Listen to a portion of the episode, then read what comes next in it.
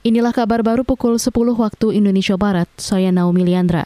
Kementerian Dalam Negeri tengah menyeleksi aparatur sipil negara ASN di tingkat eselon 1 dan 2 untuk ditunjuk sebagai pejabat sementara PJ Gubernur, Bupati, dan Wali Kota.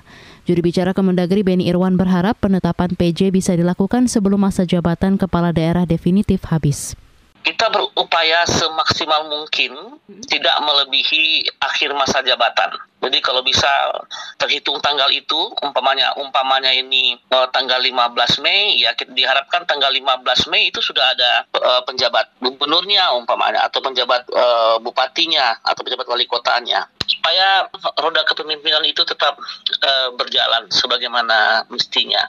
Juru bicara Kemendagri Beni Irwan mengatakan saat ini ada tujuh gubernur yang akan habis masa jabatannya pada tahun ini. Tiga di antaranya yang berakhir pada bulan depan adalah Gubernur Dap Wakil Gubernur Papua Barat, Banten, serta Bangka Belitung.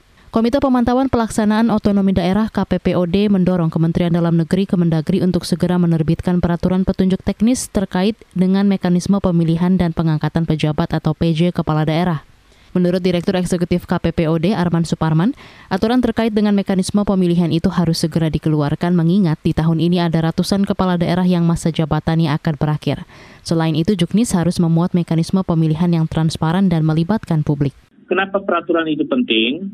Karena nanti dalam peraturan itu itu akan diatur atau berisi ketentuan-ketentuan terkait dengan mekanisme pemilihan yang transparan. Tentu yang kita dorong sebenarnya adalah mekanisme pemilihan yang yang yang melibatkan publik atau stakeholders gitu ya. Dalam arti meskipun itu diangkat untuk penjabat gubernur itu diangkat oleh pemerintah pusat, tetapi mekanisme proses pemilihannya itu perlu memenuhi unsur partisipatif.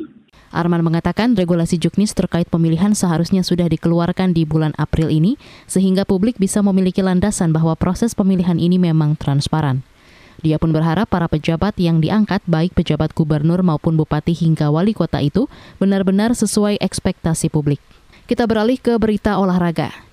Bolonya meraih poin penuh saat bermain di kandangnya Stadio Renato Dal Ara. Bolonya menjamu Sampdoria di pekan ke-32 di ajang Serie A Selasa dini hari. Mereka menang atas Sampdoria dengan skor 2-0. Hasil ini membuat Bolonya berada di urutan 12 pada klasemen Serie A dengan 37 poin. Sementara Sampdoria berada di urutan 16 dengan 29 poin. Puncak klasemen saat ini masih dipegang Milan yang meraih 68 poin. Saudara, demikian kabar baru KBR. Saya Naomi Liandra, undur diri.